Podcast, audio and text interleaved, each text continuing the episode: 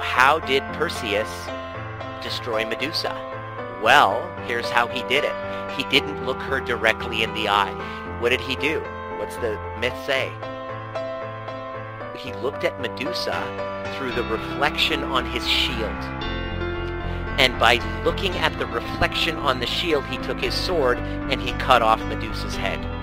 That's how we heal traumas. Trauma of a breakup, trauma of getting fired, trauma of consistently being rejected, physical harm, abuse.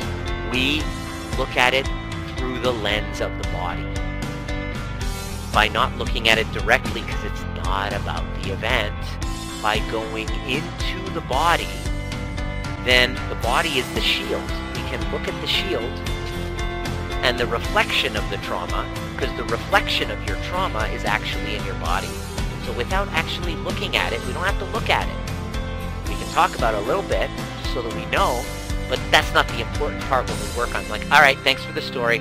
Let's get into your body. I know you don't want to. You've been avoiding it and going to your therapist for 20 years just to avoid it.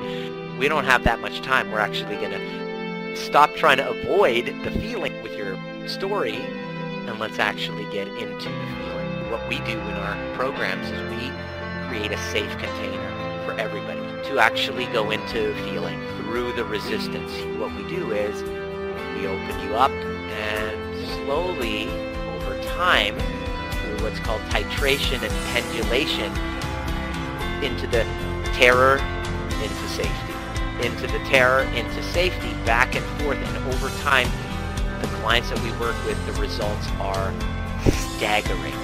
Why? Because there's no story involved. It's just